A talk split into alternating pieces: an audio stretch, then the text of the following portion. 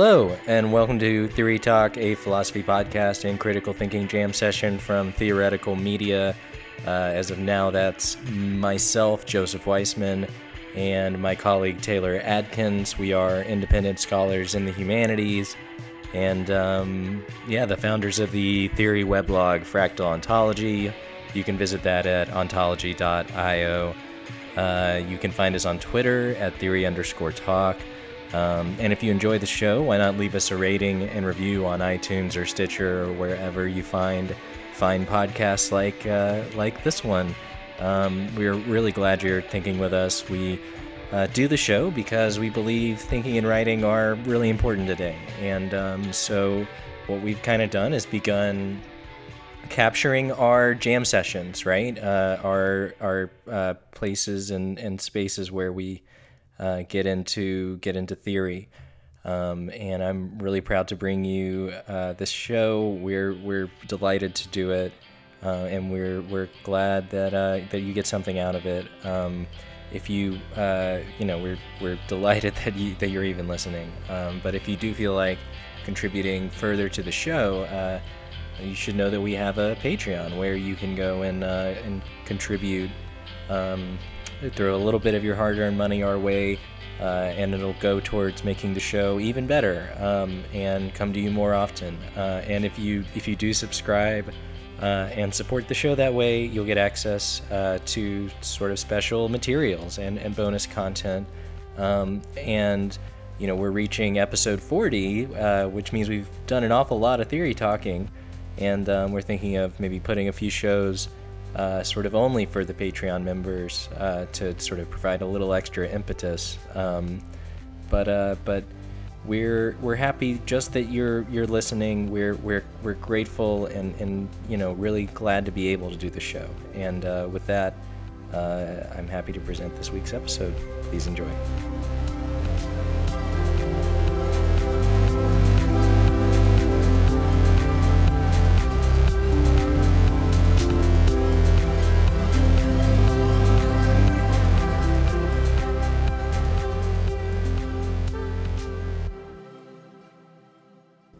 Obviously I, have been still plugging through the critique. Uh, yeah. We could talk about some of that. Um, yeah, Joe's been reading the, the critique of pure reason.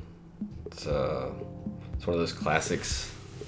It's considered kind of like the modern turn in philosophy or yeah, one of those turns. It's, it's definitely great, and I, I can hardly recommend it to to anyone trying to like understand more about not just philosophy, but like the specific kind of philosophy. It's like there's this this whole line of transcendentalist thinkers that um, we were kind of we were kind of trying to elaborate this today, and so it's sort of like a, a plan or a program of, of transcendentalism that's articulated in like Kant and Spinoza and Hegel. And um, not that they like form this triumvirate, but that there's like these distinct moments of thought that could be picked apart and understood. And so I don't know, I was kind of thinking it might be interesting to read like the ethics alongside the critique, the first critique. Um, but maybe it's it's closer to put the ethics alongside like the third critique or something like this, or even or that's, like, how, that's or, how Deleuze would read it. or it, all right? the all the critiques together or something like this. Right. That's how I guess that's how Deleuze would read it because throwing in Spinoza with Hegel and Kant is a kind of interesting. Um, I mean, that's that's basically what Deleuze tries to do, tries to bear the, the, the truth of Spinoza up against um, the the negative ontology, if you will, or the, the ontology of the negative that we find um, specifically in, in Hegel. So, uh, but we, have this is ground that we've covered, but I guess it, it makes sense. Um, I mean, Meillassoux says right that we can't we can't necessarily become pre-critical in a kind of dogmatic, um, re, you know, um, naive realism type of way and eschew Kant. Um, we have to kind of go through him, right? He kind of says we're we're sort of all Kantians in this in this way um, of having to grapple with the transcendental instead of we have to tra- we have to traverse this fantastic plane, yes. plane of the tran- this transcendental plane. We can't just pretend it doesn't it doesn't exist and that we can directly make kind of dogmatic um, barbaric, quote unquote, barbaric assertions about the world, right? Right. Or about the real. And yet, I guess here's one of the things because it seems like geometry and mathematical physics are doing this thing, and that this is some of the sense of analytic philosophy and even of like kind of contemporary you know popularizers of science right they're kind of impatience with academic philosophy and it's kind of tampering with language um, especially the language of mathematical physics um, because it is a, a, a kind of has its own doctrine of the real that's that's kind of attached to it and it's I don't think it's enough to say it's a hallucination. I think this is one of the things Meillassoux is kind of trying to understand is that we have to traverse this hallucination of the real that takes place in geometry and mathematical physics and and ask again this question of how it you know can this traversal of reality take place in metaphysics and in what sense and what would the conditions of that kind of tra- you know transcendence of thinking be um, and you know i mean because it, it, it, it feels like kant wants to think through the skepticism right of that, that hume kind of engenders Right. and and isn't this the, the the kind of idea with with Kant is that Hume wakes him up out of a Newtonian kind of mathematical physical realism. It's, I mean, it's almost like he lives in his life this like transition from kind of analytic thinking to of, of geometry and mathematics and, and physical sciences of this of this kind of analysis and then realizing oh no a deeper synthesis is needed right he wants he wants to give metaphysics like the ability to do these these profound sure certain syntheses Right. of, of our knowledges right Yeah, it's the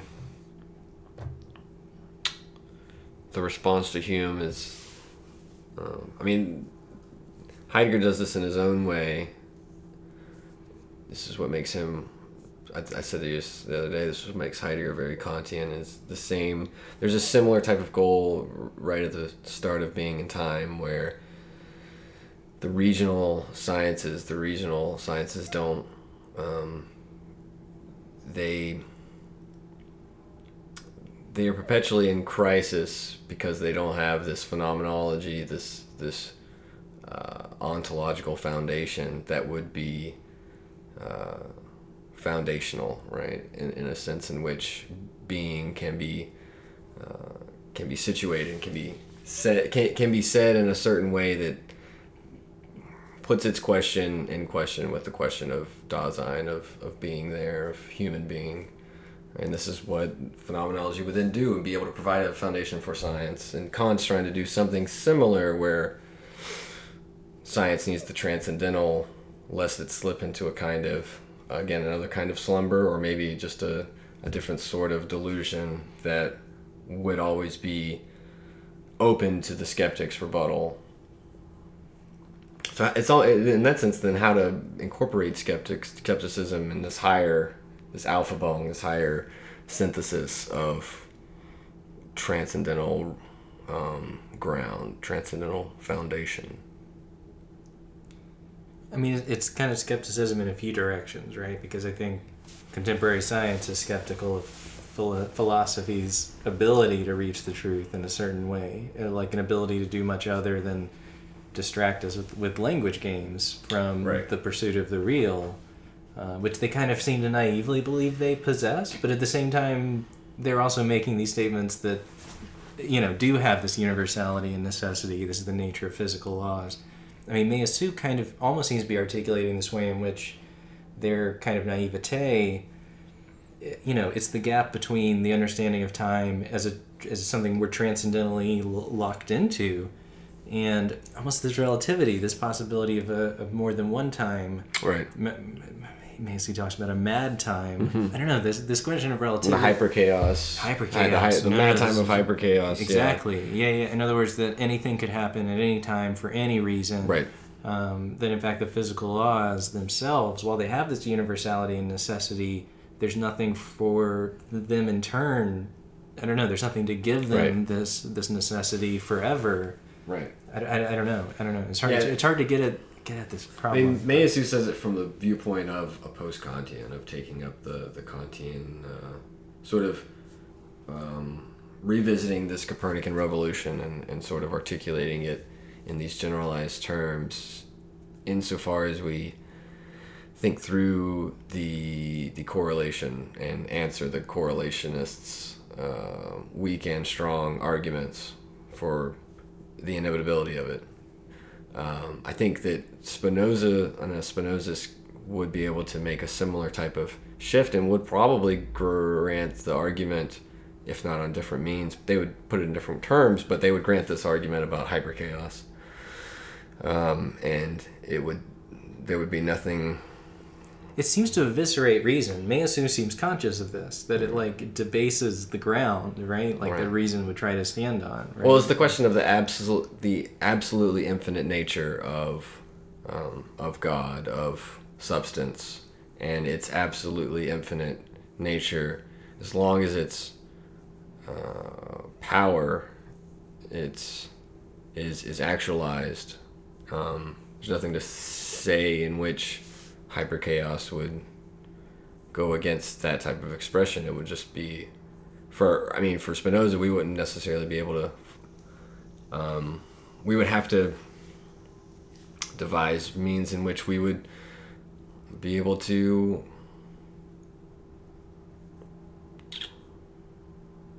induce deduce these these these changes in physical laws for Right. example i mean that would be that would be a resonance in a chain a se- uh, uh, amongst which we as, as subjects are um, are open to that uh, so you're saying even hyper chaos could be a sort of phenomenon that we could transcendentally deduce re- real aspects of, or even physically decode in some way to find the underlying principle.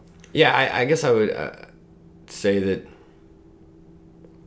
the, the question that Meillassoux would bring back to Spinoza is is this this causa sui is God being absolutely necessary. Um, that Spinoza to follow along Meillassoux would have to grant that the contingency of God be absolute Yeah. and would that be could that be framed in a way that i mean really now you're getting to the heart of the definitions of existence and essence being expressed in substance. I mean these are some of the very opening pages of ethics that you would have to revisit and would the absolutely infinite nature of god allow for the absoluteness of its contingency? It, it becomes it it becomes it becomes tricky there right? I mean um, would that be a power? Could that could that be expressed as a power of God? Sorry, I think we may have to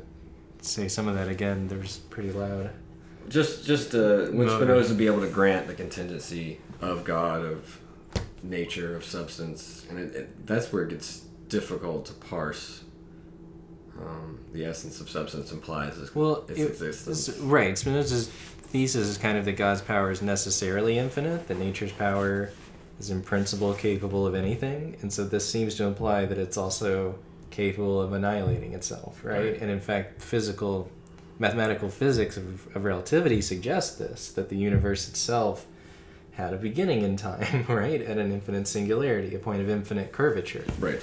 um, and that it you know will end as well right like that there, there's a time not only before and after life but before and after time and space right? And it's sort of like what do time and space even mean anymore even in some transcendental sense? Or i mean this is sort of the thing about contemporary mathematical physics is it seems to have penetrated what for kant were were transcendental things these these pure forms of time and space that mathematical physics reveals are aspects of a single manifold hmm right? And that Kant sort of is like, well, I- mean, the transcendental is almost the correlation itself. It's about like the necessary form of, of any object or process whatsoever, right? Like as it might appear to a conscious reasoning subject, right? Like it's the conditions of possible cognition more than they are ultimate conditions about reality. This is even the the kind of the distinction Kant wants to start drawing, right? Right. Is to almost give space, you know, not only for faith but for practical re- the reason of, of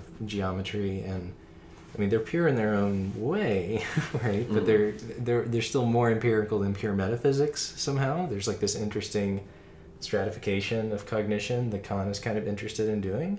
Um, that I that I think a lot of you know post Kantianism is interested in teasing apart Right. kind of asking, you know, like, is it but again, even physical, you know, physical science, biology, life science does kind of suggest this layered, stratified approach to the development of, of creatures and, and of higher thinking. Um, so that there's a, a, slow envelopment of simpler systems by more complicated ones, right?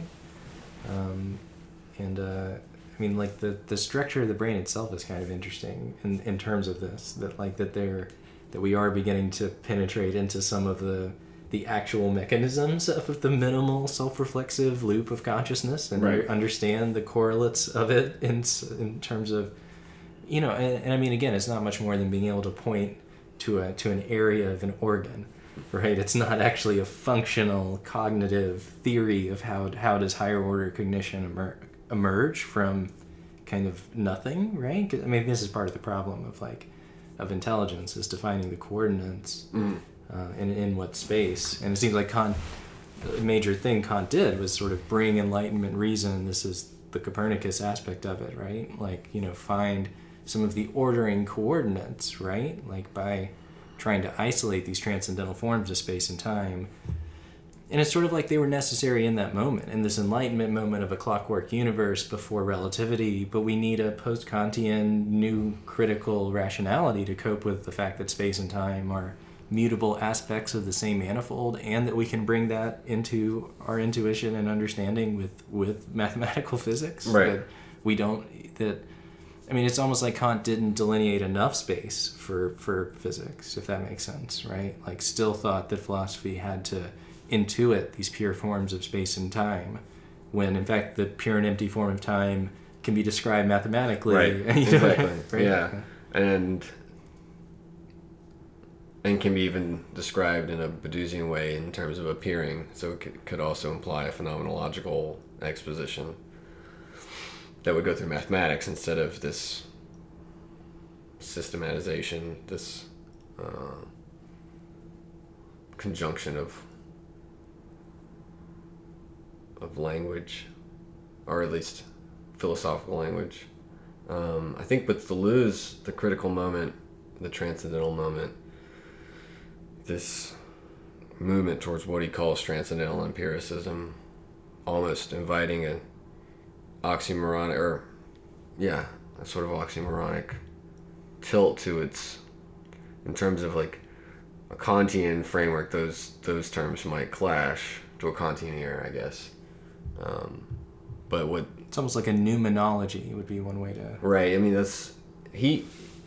He seems to emphasize this throughout the difference throughout difference of repetition, and it reminds me a little bit of of what Levinas does in a in a different vein. But he he opposes this this realm of knowledge, albeit you know, it, it, it's not sufficient for what he begins to call learning and he will kind of juxtapose these these two against one another. That the accumulation of knowledge doesn't lead to uh, to what one might call learning, and I think that the way he puts it out there through this understanding of difference and univocity is a kind of post-human transcendental subject um, potentially non-human sort of the unmooring of the I think of the cogito outside of the anthropomorphic boundaries. Right, right. I see you saying something maybe about how Deleuze is in communication with with science and talking about how what conditioned transcendental unity of apperception doesn't necessarily look like it. That if transcendental unity of apperception is personal, that it must come from an impersonal transcendental field. Right. Right. And that givenness itself emerges as an aspect of this higher order dimensionality, right? Um, and yeah, I mean, I'm tempted to say this takes him to the chaos of the brain, and that this is where the Right. Deleuze and Guattari encounter kind of the the tr- the the truth of the image of thought, or something that it that it isn't, you know, tr- transcendentally deduced, right? But rather, you know, is founded in hyper chaos, right? Like it starts in the in the middle of a becoming, Right. That the individ- the individuation takes this chaotic wandering trajectory as it like begins to move around and I, I, I don't know at, at this noumenal level right like through this there, I mean, this is the connection, right? It is in the radical connectivism of the individually like meaningless neurons, right? But like together in an assemblage that's stratified, it can form a collective uh, machine that that is thinking these these pure concepts, right? And the so I mean, I guess this is what, what his philosophy starts with is like how do you build a concept, right? What is it what is it made with? And the point is it doesn't look like what conditions it, right? What conditions is the hyper chaos of that's that's at work inside the mind, right? Inside of the brain. It's forming the most basic level of the mind, right? That these things aren't separate by some transcendental like gap, right? Uh, but that they're they're intermeshed, right? That the the, the connections between perceptions, right, that are transcendently unified in the minimal self loop of consciousness, these are encoded in the brain, in, in its enfoldings, right? And there, and this is the plasticity of the brain enables this. It's, it's because it can it can grow, it can heal, but it can also be destroyed irreparably. There's there's forgetting here too. Um, right. I mean, just even at the level of an organism, there would be hyper chaos in any any mode of intelligence just just because of the nature of the substrate that, Right. it, that it would have to be able to learn and to grow and to change. Yeah, the, the, the dialectic of the brain at the end of what is philosophy is extremely important for, and has to be kept in mind for when Deleuze and Guattari are sometimes thought of to be idealists in a certain way in which they might be mistaken when they talk about desire and its investment. Uh, they, there's a way in which one might see this as deceptively uh, unmoored from the material flows that it implies. That desire always implies a materiality, but you know they can perhaps like Lacan be taken uh, out of context and be made into idealists. So when when when desire is linked with the brain, you can already see an example of like schizoanalysis. Um, when in a thousand plateaus they they oppose memories to blocks of becoming, where memories would imply this internal resonance of psychic repression. Memories would imply this play of confabulation that that can happen in the disparity between, you know, an actually remembered event and and, and, a, and a fantasized, phantasmagoric memory that for the subject is just as real, or at least fe- eh, unless analyzed.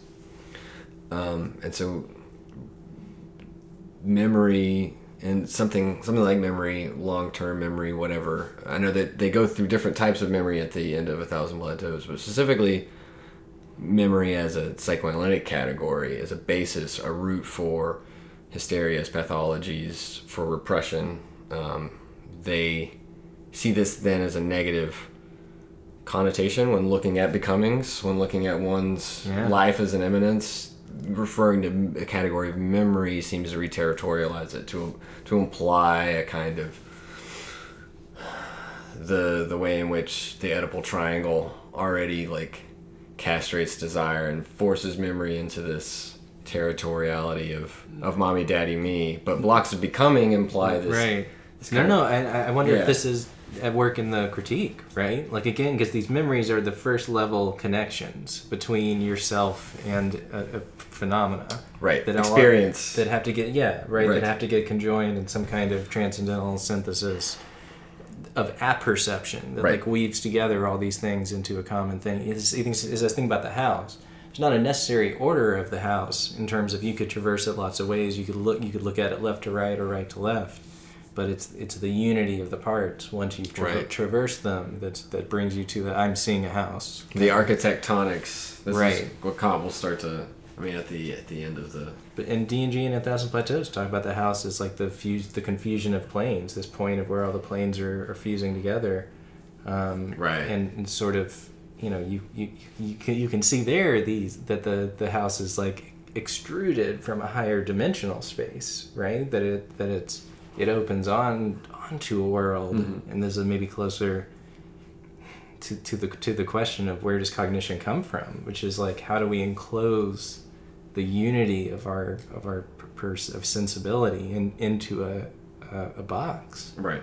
right? Like how do we capture this this infinite dimensional intensity like field of intensities and and turn it and and start a minimal self loop of cognition? Right. right? What are the actual mechanisms? And it is it has to be built out of the chaos of the brain right? Right? Out of this this field of connections um, that, that acquires an intensity and, and and complexity as there's movements of energy through it. So you so just to, to kind of put our two topics together, you remember in it was either at the end of the stories in I, Robot or it was in the, the novels that followed where the one of the key ideas uh, is is the the robo analyst, right? The the psychoanalyst that is assigned to kind of debugging and and Susan Calvin, robo psychologist. Robo psychologist. There you yeah, go. Yeah. And I'm just thinking about how this reminds me of the way that Guattari formulates schizoanalysis insofar as I see, at least not just from Deleuze, but um, from Guattari's own interest, the Spinozist aspect that the schizoanalyst, the robo psychologist, has a has an aspect of a of a Spinozist insofar as what is being looked at is the way in which one's powers to affect and be affected um, are not maximally engaged due to um, due to due to these negative affects. And I mean we can leave aside the question of you know AI in the fan in the, in the kind of sci-fi sense but even on the on the level of schizoanalysis on this getting back to this memory and memory as a as a as a way of then encoding our self-analysis into this this already passive type of narrative of these things that that happen to me rather than the rather than going through this line of pure events of of thinking of um, the way in which we're not negatively determined to be affected by our, our memories in, in a way, but that they are these blocks of becoming that are a part of a narrative that implies an active affirmation, right? In the way that Nietzsche talks about joy, this active affirming of of the past in such a way that it, it appropriates the negativity and affirms it even in its negativity. And, and, and by doing that, we we we are able to align these forces more um, organically or synthetically, whichever one you want, to our to our own powers. There's a way of becoming empowered by I love this this Yeah. thing about Spinoza bots, right? Yeah, Spino- okay, it's, yeah. It's um, you know, I mean, again, like, is there an algorithm for joy, right? Yeah, Like, can we can, we can we actually build these machines? But um, but there, I mean, there's something wonderful about robots and Asimov as these experimental elaborations of a set of transcendental axioms, right? Yes, right. Like, you know, I should never hurt a human, right? But the, I think about the Kantian thing now about their have they're trying to follow these imperatives, Yes. but getting tripped up in their own the, the web of the connections and conjunctions and disjunctions between mm-hmm. between the axioms Right. that when they're fully elaborated into systems and put into contact with reality end up in irretrievable antinomies right? Like i have to go forward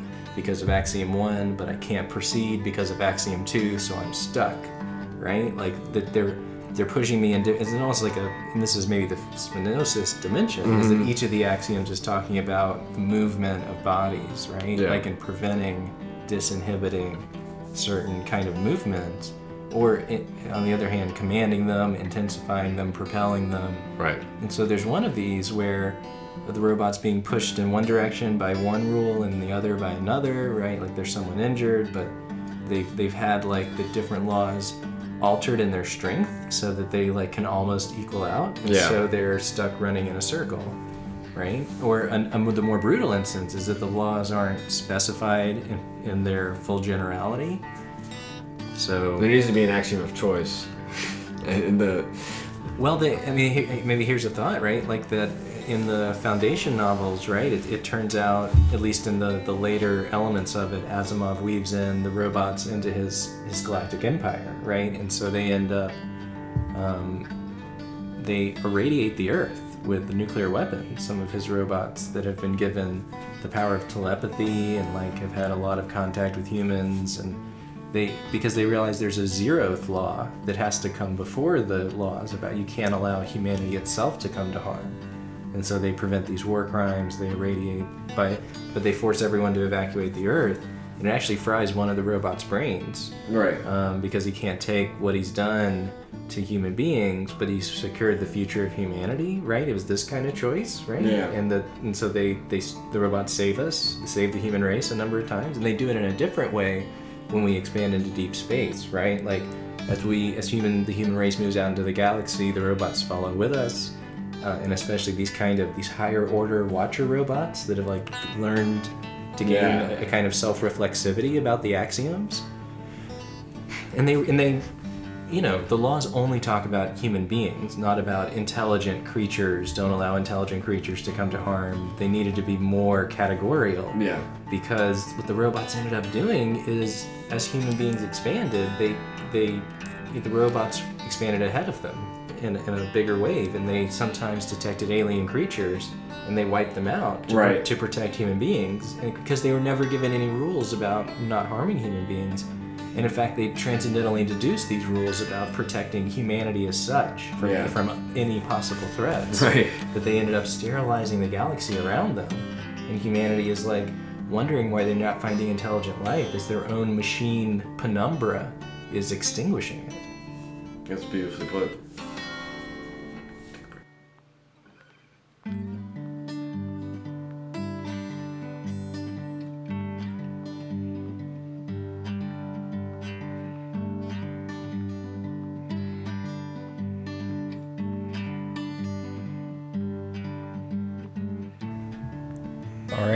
Hey, you've made it to the end of another uh, wonderful episode of Theory Talk. Uh, once again, we're so happy you're thinking with us. Um, I am Joseph Weissman. Uh, with me in conversation today was Taylor Adkins. You can find us on Twitter at Fractal Ontology, and Taylor is at T Adkins 613. Uh, you can find the show itself at theory underscore talk. We, we'd love to hear from you. Please, you know, give us any feedback at all about the show. And um, yeah, thanks for tuning in, and you know, have a great week.